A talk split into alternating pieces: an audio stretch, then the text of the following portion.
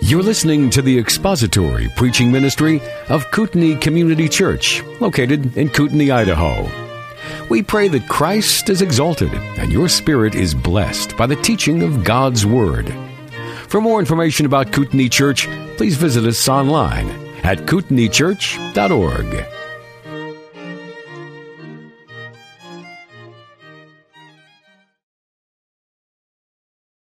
Well, we're welcome to Kootenai Community. We're, we're in 1 Corinthians 13 again. Let's open in prayer. Father, thank you that at any given time in our lives, you know exactly what it is that we need. You know exactly how to communicate to us through your word, your finished word.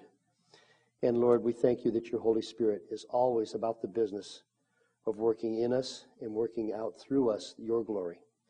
And so this morning, as we study your word, would you bring to mind those things that need to be changed?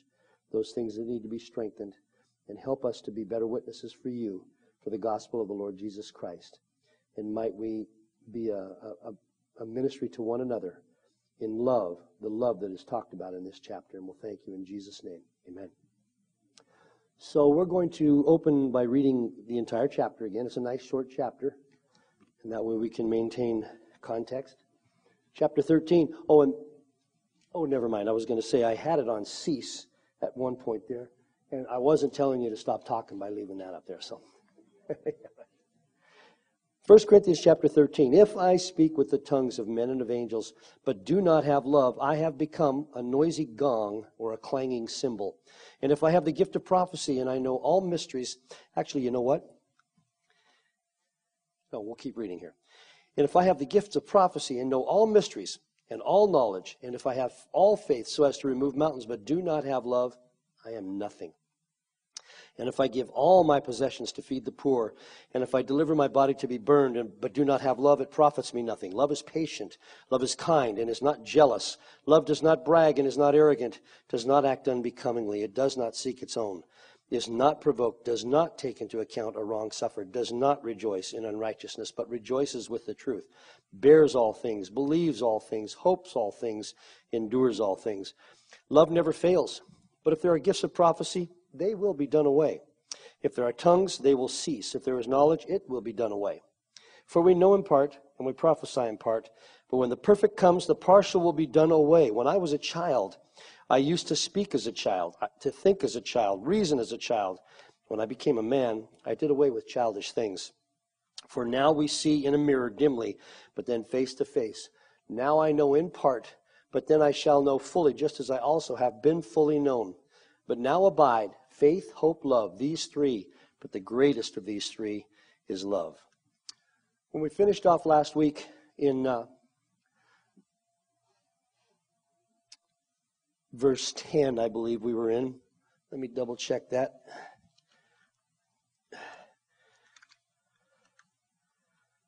No, we were in verse 8. Love never fails, but if there are gifts of prophecy, they will be done away. If there are tongues, they will cease. If there is knowledge, it will be done away. We talked about the, the difference between being done away and ceasing. Done away is an exterior or an outside force acting on the gifts of prophecy and the gifts of knowledge and doing away with them at the necessary time.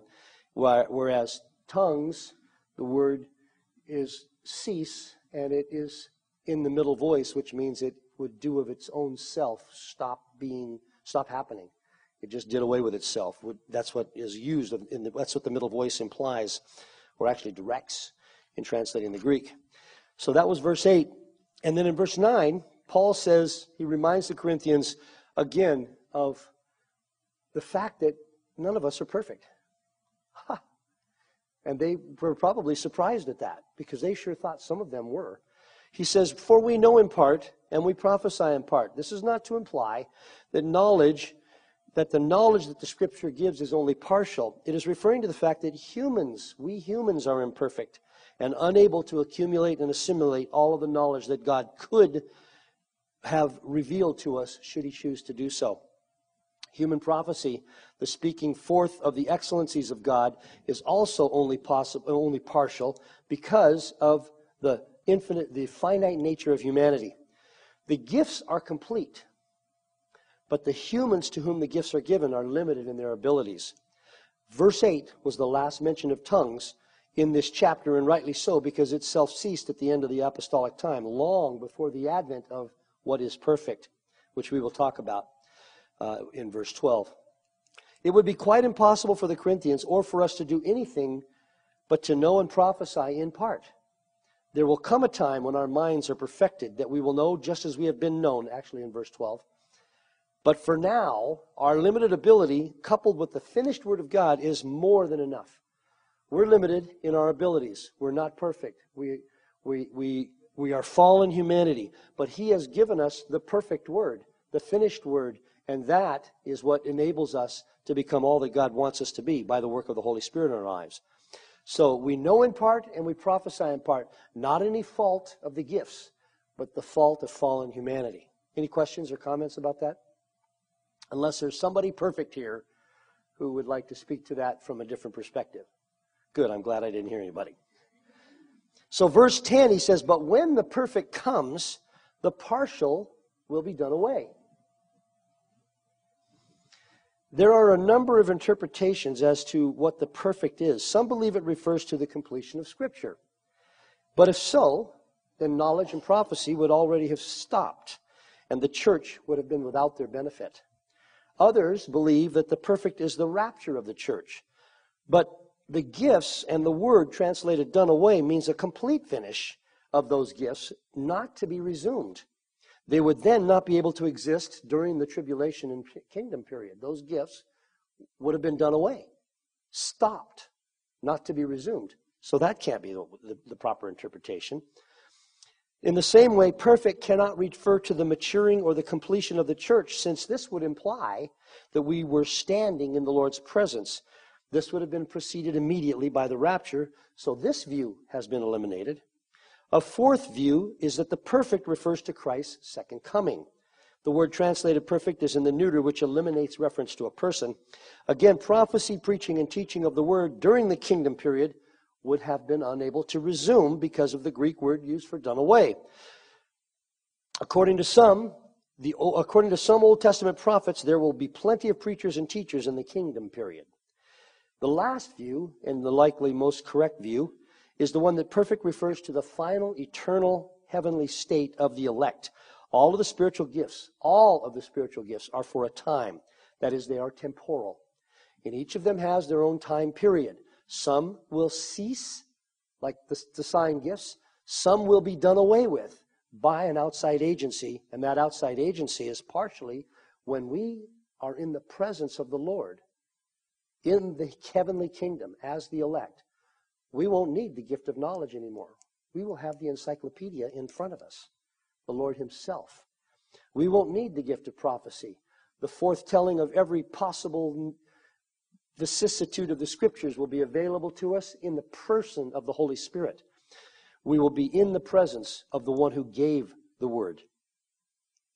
So some are for a shorter period than others, but in the end, all of them will be done away. But Paul makes the point throughout this chapter that love will last for eternity because it is the essential nature of God.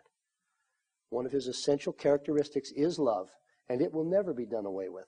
And that's why I've always called it, or tried to call it, the infrastructure upon which all the gifts hang. It is the piping and the, I don't want to, I don't want to humanize it too much, but it's the piping and the electrical, electrical conduits and the hinges and all of those things that make the gifts effective. Love is the substructure. It's most important and it never will be done away. So when the perfect comes, the partial will be done away. We won't need knowledge. We won't need those other gifts because we'll be in the presence of the Father, the Son, and the Holy Spirit themselves. Any comments or any additions or corrections? And Justin, if you have any additions here, they are welcome. I feel pretty silly up here teaching 1 Corinthians 13 and 14 when the expert is sitting in the back. Do you want to perform some of the surgery? You know how to do the cuts right. So anything you want to add, I'm good with that. And isn't that going to be wonderful? I wonder what, I won't have to say that about the scripture anymore. I wonder what that obscure verse in seconds, oh, I actually know what it means. It'll be so wonderful. So, verse 11 When I was a child, I used to speak like a child, think like a child, reason like a child. When I became a man, I did away with childish things. So the word for child is a, metaphorically speaks of someone who is childish, untaught, or unskilled, simple minded, or immature. Now, that is not to be used as a pejorative in speaking to the body here, but compared to the Father, compared to the knowledge that the Father has, what would you say about our knowledge? It's pretty childish. What's that? There ain't none. Yeah, you got it right.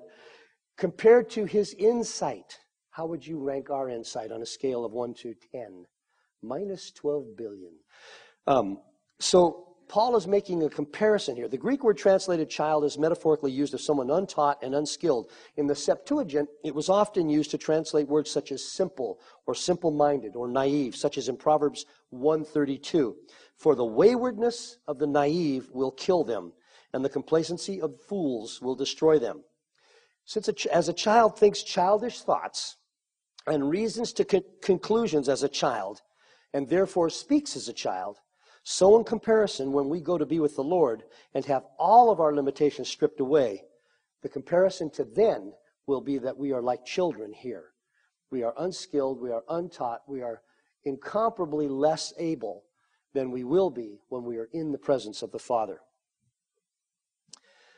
The transition, by the way, from child to man in Jewish culture was instantaneous. And so this could have been in the back of their minds as they were thinking and reading this, or thinking about and reading this. At the bar mitzvah, a child went into the celebration and a man came out. And the change was in the celebration, uh, or the recognized by the celebration. So will our transition be when we are elect, when we are trans, translated into the kingdom of Christ.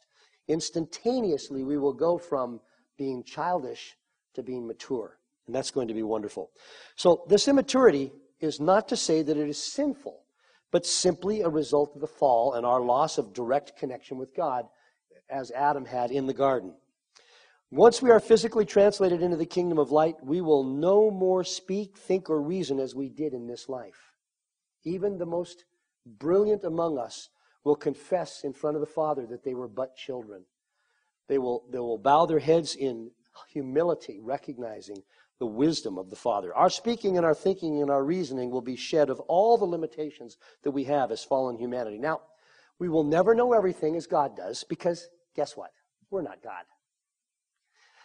We ain't Him. But the difference between here and there will be orders of magnitude different. Orders of magnitude different. So, yes. You'll still be Lanny you will just have all the strip, the limitations that were imposed upon you from Adam's fall, Adam and Eve's fall. Those will be then stripped away, and you'll be able to know far more effectively and efficiently. You'll be able to love perfectly as the Father loves. You'll, all the limitations that we have here will be stripped away, but it will still be you. Does that help? And, and I think there's an aspect of this that is not quite comprehensible. Uh, anybody else want to comment on that? I mean, it's, it's going from imperfection to, to perfection. Jim. Uncursed and unfallen. Yeah. The sin cast will be removed. Yeah, it's, it's, it's like one of those situations that occur when you have not understood something for many, many years, and then God gave you understanding of a particular area of Scripture, and it was like all the light bulbs went on and you were excited. You're still you, but you have a new understanding. That's a kind of a small variation of what we're talking about. We'll all be the same people. We'll recognize each other. We'll know each other. But we will know each other far better and we won't worry about what people know about us. that too. Does that help, man? Yeah, it's, it's a lot of what happens between now and the translation into heaven is a mystery, still a mystery, still, and, and it's going to be one of those things that it's like one guy said, "How will I know if I see a rattlesnake?" You'll know it when you see it. You'll know him when you see him. You will understand when you're there. Those are things that are hard to communicate sometimes.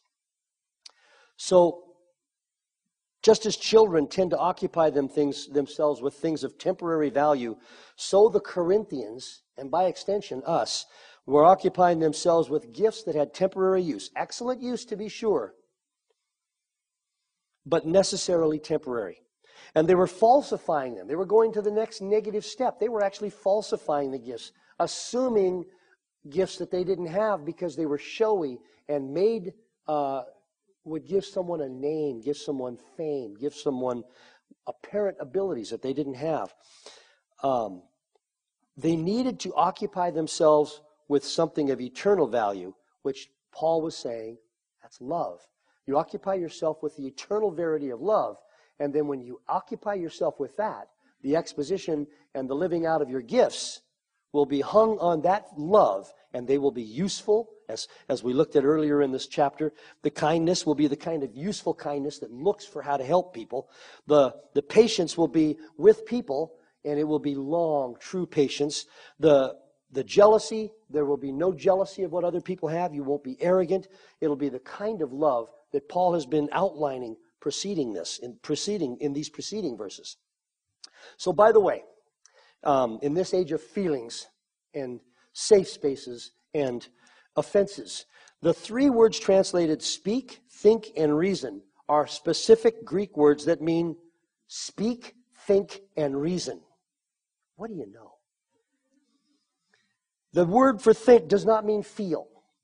It comes from the Greek word for the general concept of thought. And the word for reason expands on that, coming from the Greek meaning to reckon or to work things out, to think things through. The idea of doing away with childish things as well does not imply that these things passed away in growing up, but rather Paul is saying that he actively put these things away with decision and finality. The tense of the verb is perfect, which implies, or not implies, bespeaks of something that happened with ongoing consequences. He made the decision. There's a time when we stop thinking like kids. And it was in different areas that it happened to us. We stopped thinking like kids maybe in finances at a different time when we stopped thinking like kids and buying that stupid car we really didn't need. but the time came when we put away childish things and we said, I can't do that anymore. You can only do that when you can get away with it, and I can't get away with it anymore. Bad reason. So Paul said, the childish has gone away.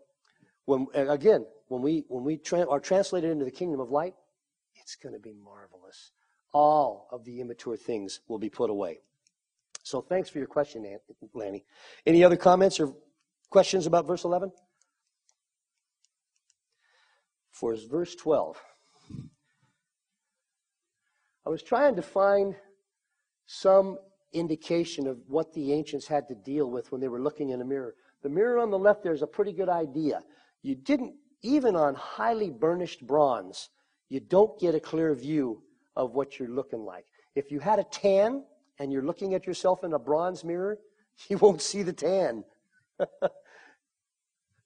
you know, if that's important to you, don't use a bronze mirror in July. But says, For now we see in a mirror dimly, but then face to face. Now I know in part, but then I will know fully just as I've also been fully known. In Paul's day, a, mirror was simply a burnished piece of metal, generally copy, copper, and it would only give an indistinct reflection. Comparing it to today's mirrors is, is a quantum leap in efficiency. But Paul, he, he is saying that when we enter heaven, we will be face to face with God Himself. And all the answers to everything we ever wondered about will be answered, will be given. All those answers will be clear, compelling, and a fantastic, and we will shake our heads and say, yes, that is how it ought to have been. I'm glad it was that way, even though I didn't think so sometimes back down there. We only know things partly today. In that time, we will know them fully, apparently as fully as we are known by God Himself. Now, an interesting uh, aspect of the, the concept of ancients um,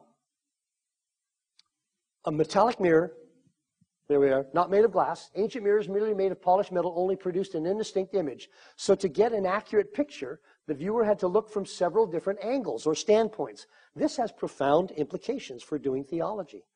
That is why we need to look at what God's word from different angles. And what are those angles?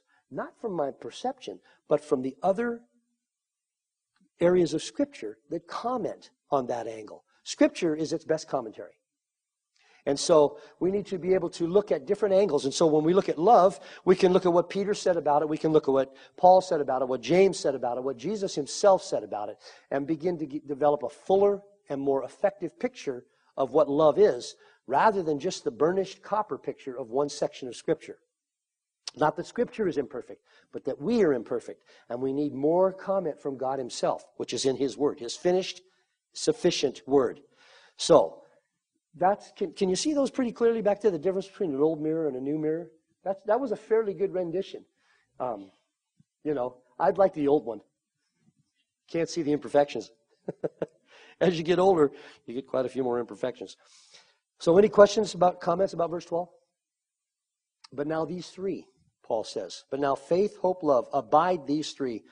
The greatest of these, or the greater, a better translation would be the, a greater of these, is love. Paul ends this sublime chapter with the three great virtues of life faith, hope, and love. It is significant that in verse 7, faith and hope are an outworking of love, where he says, Love bears all things, then it believes all things, then it, that's faith. Then it hopes all things, that's hope. And then it endures all things. Those are outworkings of the, the gift that God has given us of love. But they are in and of themselves virtues as well. One cannot miss the irony that Paul has built through this entire chapter, stressing the importance of love as the be all and the end all, while downplaying the showy, messy, tongues loving Christians at Corinth. Indeed, in chapter 14, he will take this tension to an extreme in attempting to get the Corinthians to back off from misusing this sign gift. So, what can we say about these three except that the first two, Faith and hope are not something that the eternal God possesses. Did you ever think about that? Does God need faith? He is what we have faith in. Does God need hope? He doesn't have to hope for anything. He is at the beginning and at the end. We need faith and hope.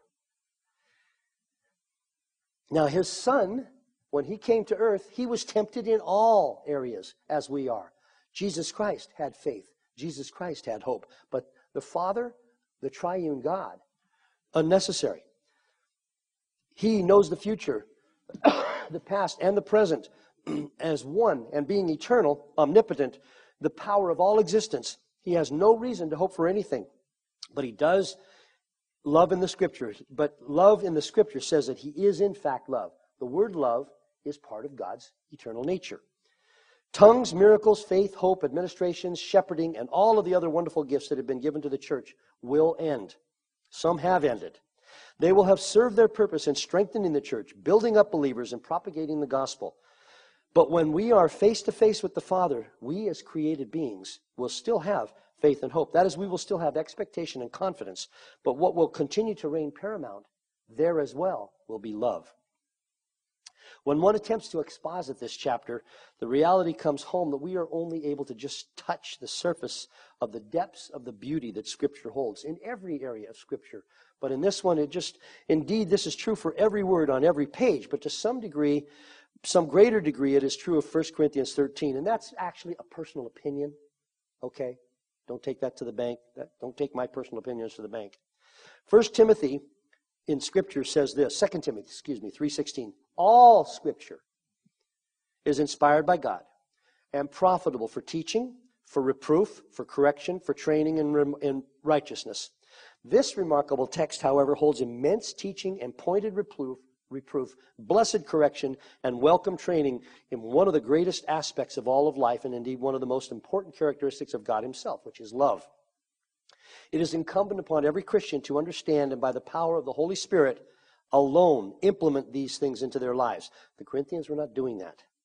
And Paul gave them this remonstrance and direction out of the love of the Holy Spirit for them. This entire chapter, which we talked about when we started it, is another one of those that looks like a diamond dropped in a muddy road. Problems all the way up through chapter 12 and problems from 14 on. But in the middle of it all, 1 Corinthians 13, this jewel that you can look at from all the different facets of love.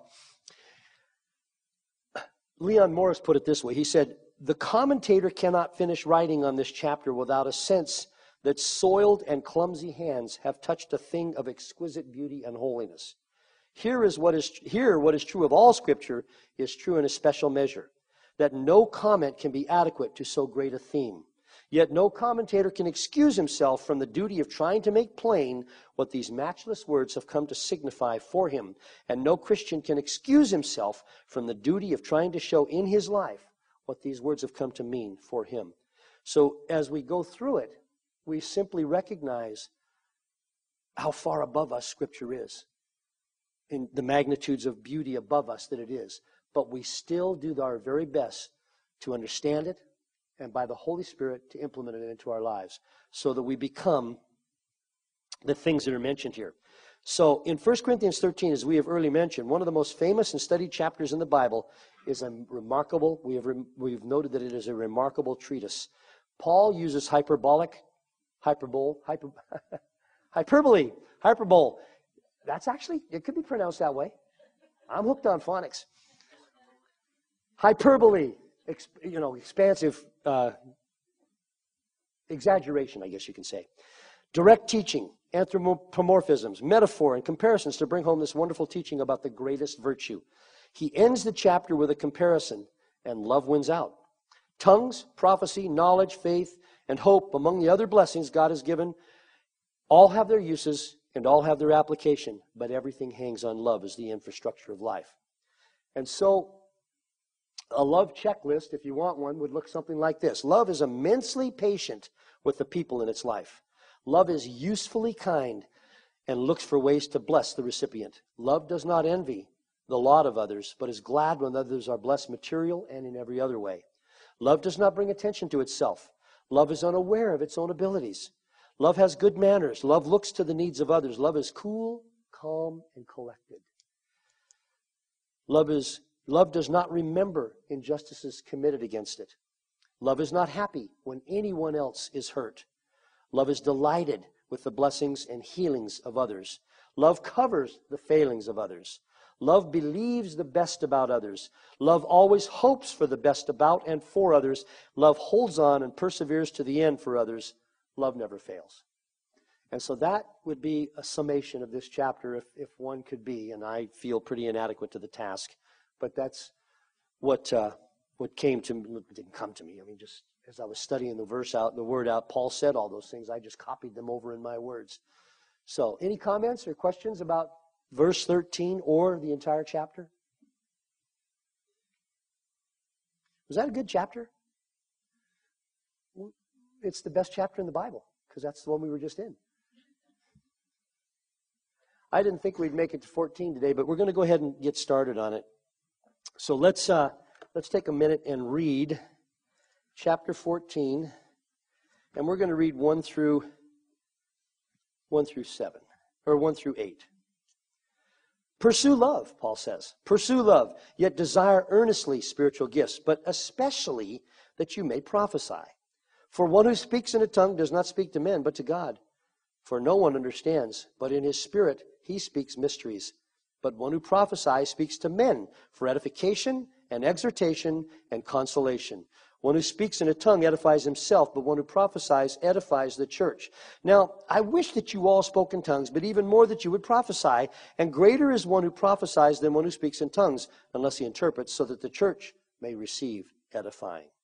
But now, brethren, if I come to you speaking in tongues, what shall I profit you unless I speak to you either by way of revelation, or of knowledge, or of prophecy, or of teaching. Yet, even lifeless things, either flute or harp, in producing a sound, if they do not produce a distinction in the tones, how will it be known what is played on the flute or on the harp? For if the bugle produces an indistinct sound, who will prepare himself for battle? So we're going to, now comes that chapter which sheds so much light on the misuse of one particular spiritual gift. One cannot miss the comparison Paul is making between tongues and prophecy. And for the purposes of the exposition of this chapter, the word prophecy will be almost synonymous with the word preaching. Spirit empowered, Bible centered preaching is that aspect of prophecy that is often called forth telling, F O R T H, telling. As we discuss prophecy in this chapter, we will be using that definition. Forthtelling or preaching, not predicting the future. Future predictions were short, to the point, and limited even in the apostolic times when that aspect of the gift of prophecy would still have been so very important. Even during the time of Christ and the apostles, the existence of the Old Testament was far more important than predictions about the future. So today, we have the finished canon of Scripture, and we do not need, nor should we look for, predictions of the future. Indeed, because of the fact that the Scripture is finished and sufficient, we are right to be suspicious of and to reject prophetic announcements of that type. We have the finished, sure Word of God the time for prophecy past. It will come again, but we are not in that time. So, this chapter sets the stage for Paul's correction of one of the most egregious violations of Christian living that the Corinthians were committing. They had so taken themselves with the gift of tongues that they were apparently missing the more important gifts, primarily prophecy or forthtelling, preaching. The fact that tongues was a legitimate part of the early Christian church in the apostolic era is clear because Paul spoke, points out that even he spoke in tongues in verse 18. But he pounds home the fact again and again that to speak in an, in an unintelligible language edifies no one but the speaker unless there is an interpreter. And Paul wants all activity in the church to be beneficial to the whole church. A second aspect of disarray in Corinth was simply the fact that they were chaotic in their church services. As you read through 14, you can't help but see all the different things that he's calling and castigating them on. He actually has to give them a checklist from verses 26 through 40. It seems from the clear language of these verses that people were speaking out of turn, bobbing up and down, shouting and interrupting one another. It was more like a mob than a church service patterned after the upper room discourse and ceremony that the Lord Jesus provided for the apostles on the night before his, he was crucified.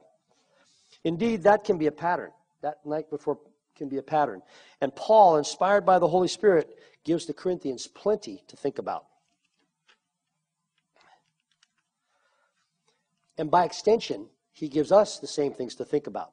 He closes chapter 14 with an all encompassing statement that brings the entire teaching to a point. He says this to the Corinthians He says, But let all things be done properly and in an orderly manner. That would imply that things were being done improperly and in a disorderly manner. and he's calling them out on that. And the reason he said that is because God is a God of order, which is evident when we look at the creation and see the order and design therein, whether it is in the way animals are constructed, the way biology works, how math functions. Everything is orderly that God has created. And the more we look into it, the more we see that order. Actually, that's what science is. It is looking into the things around us and discovering, as much as we are able, how the mind of God created such beauty. Another important, aspect that we will see in the exposition of chapter 14, which was only mentioned earlier, is Paul's desire for the growth of the church body. This growth could only occur in the context of healthy worship, which included a proper exposition of Scripture as mentioned by Luke in Acts chapter 2 chapter 2, verse 42, the, Luke says this They were continually devoting themselves to the apostles' teaching and to fellowship, to the breaking of bread, and to prayer. Indeed, Paul starts the chapter out encouraging the Corinthians to pursue love, pursue it, but to desire the spiritual gifts, especially prophecy. Archibald Robertson, in his critical and exegetical commentary on the first epistle of St. Paul to the Corinthians, put it this way He said, You are right in desiring these supernatural gifts, but take care that you do so from the right motive, and the right motive is love. Those gifts which benefit others are to be preferred to those which glorify ourselves. Hence, inspired preaching is more to be desired than tongues. In the congregation, tongues, unless interpreted at once, are a hindrance to worship. And as I studied more and more of the ancient commentators, as well as more modern ones from the 1800s on, that seems to be the general theme that the, the sign gifts had a, po- had a point, had a place, but they passed away. And because they were showy, the Corinthians, and by extension us today, focus on those because we can make a name with ourselves for ourselves by doing those kinds of things. And Paul says that is not what it's about. What it is about is love. And we've just seen in chapter 13 a checklist of what love means. And nowhere in that does it say love elevates yourself so you will be famous and liked and make a lot of money and have a yacht or a large boat for the Sea of Galilee back then. That is not what love is about. So they, he said, You're right in pursuing these gifts, but seek the important ones. And he says, Pursue love. We're going to look at verse 1, and that's we'll probably get through verse 1, maybe verse 2. So he says, Pursue love, yet desire earnestly spiritual gifts, but especially that you may prophesy. So pursue means to flee after, to chase, to carefully and thoughtfully go after something. Um, it's a rhetorical question, so there are no answers necessary. But all of you that are married in here, do you remember pursuing your wife? You didn't just hopefully haphazardly say, "Well, she, she knows what a ch- what a gem she's getting. Of course, she'll come after me." you chased her until she got you. Got it. No, I remember when I finally, when my mother was matchmaking us, and I remember, wow, she's really cool. And so I began to organize my life around figuring out how to make her my wife in the right way. Uh, I remember that. It was, and that's what, that's kind of the concept here. Pursue love, chase it, make it your object. And what is that? Well, just look back at chapter 13. That's what love is about. So when Paul tells the Corinthians to pursue love, it's not an idle challenge.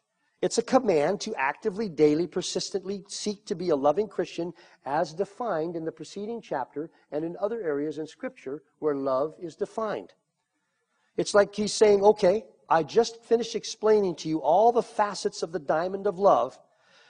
Now I want you to chase it hard every day and become the kind of person that is always and every day that kind of loving. While you are seeking after biblical agape love, go ahead and desire earnestly, that is, be zealous toward spiritual gifts. But most importantly, desire forthtelling. So he's already giving them a command about weighing out the necessity of the different gifts. It should be your dream to be able to positively and effectively explain Scripture. Because remember, the Father has elevated His Word even above His name. Psalm 138 2. I will bow down towards your holy temple and give thanks to your name for your loving kindness and your truth, for you have magnified your word according to all your name. Isaiah 48. The grass withers, the flower fades, but the word of our God stands forever. 1 Peter 1 24 and 25. And he's, I, doesn't that mean he's shouting at you when it's all caps? For all flesh is like grass, and all its glory like the flower of the grass. The grass withers and the flower falls off, but the word of the Lord endures forever. And this is the word which was preached to you. Matthew 5:18 Jesus himself said, "For truly I say to you, until heaven and earth pass away, not the smallest letter or stroke shall pass from the law until all is accomplished." This is the first verse. This first verse begins the challenge that Paul maintains throughout the entire chapter for the Corinthians to focus on those gifts that bring help, teaching, edification, and blessing to the body of Christ at large, and not just to the individual exercising the gift. That is not to say we are not going to be benefited from exercising our own gifts, and that's a good thing, but that should never be our focus. Our focus should be to bless the body at large and to propagate the gospel and to give glory to the Father, the Son, and the Spirit, not to ourselves. Any comments about verse 1? Questions? Trying to decide if we can end on verse 2. Yeah, we can figure it out. We'll figure it out. For one who speaks in a tongue does not speak to men, but to God. For no one understands, but in his spirit he speaks mysteries. Clearly, the mysterious gift of tongues as practiced in the apostolic age was showy and in a carnal way very gratifying. Paul instructs the Corinthians here that when they are speaking in a tongue, especially when there is no interpreter, they are only speaking to God and themselves. There is no edification value to the church. He's not calling it a bad gift. He's simply pointing out the reality that when you're speaking in this way, the only benefit is to yourself. And, to, and God is the only one who can understand you. We can say the most common and culturally respectable things that everyone remembers in a manner that edifies and blesses people. We can use phrases and comments in a contextual way that links what we are saying to the great events of the past. But if we do this in an unknown language, that we are only benefiting from that conversation, which is a one way conversation. For example, if I were to say to you, Gai ho ju hyo gi wo shuang.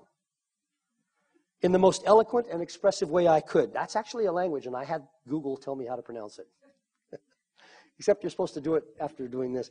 Can anybody guess what language that was? Okay, pretty close. Um, if I did this in the most enticing and eloquent way I could this morning, like I just did, it's doubtful that anyone in the audience would know what I was saying, even though it is a very common and well known phrase rooted in American history. What if I changed it up to this? Aut libertatem, aut mortem mihi da. Which is saying the same thing in another language. Maybe some of you might have recognized a word or two, but you still don't know what I'm talking about. Now, if I were to say to you, give me liberty or give me death, instantaneously, you know, you would remember the phrase, you would remember its historical setting as a powerful phrase in an impassioned speak, speech that Patrick Henry made to the Second Virginia Convention on March 23, 1775, at St. John's Church in Richmond, Virginia. Well, you may not have known all that, and I didn't either until I looked it up. But you would have known who it was. You wouldn't have thought it was somebody from Saturday Night Live, would you?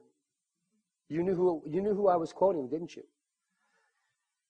And he was calling the colonies to action, explaining to everyone present that the gathering masses of British troops bespoke only one plan, and that plan was to reduce the colonies to servitude.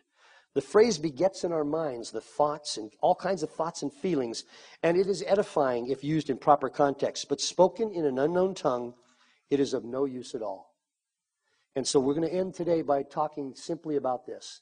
As God gives gifts to the church, and, and one of the ones we're going to be talking about for the next several weeks is the gift of tongues, as compared to what Paul would rather they were doing, the gift of prophecy or forthtelling. As he gives those gifts, God's intention is that they be used for the blessing, the edification of the church, the building up of the body, so that individuals in the church are blessed are, are able to learn, are corrected in their mistakes, are refreshed in their need to have a connection with the Savior, and are blessed. And that we work, we work together as a, as a body of Christ to bring the glory of the Father to bear in the world so that the people know who the Father is. They know who the Son is. They know who the Holy Spirit is. They don't know it because we speak it in, we speak it in their language too, the language of the, of the world, so that they know what is going on in the church. So that one of the things that they can say about the church is, oh, how they love one another. What's the chapter we just came off of? The love chapter. Oh, how they love one another. Oh, how they care for one another. And by extension, oh, how we care for those outside the church, outside the body of Christ. The gifts are given for blessing, they're given for edification, they're given for building. And Paul is going to ram that, that thought home through this entire chapter build one another, care for one another, love one another, take care of one another. And one of the ways you do that is by exercising these superior gifts.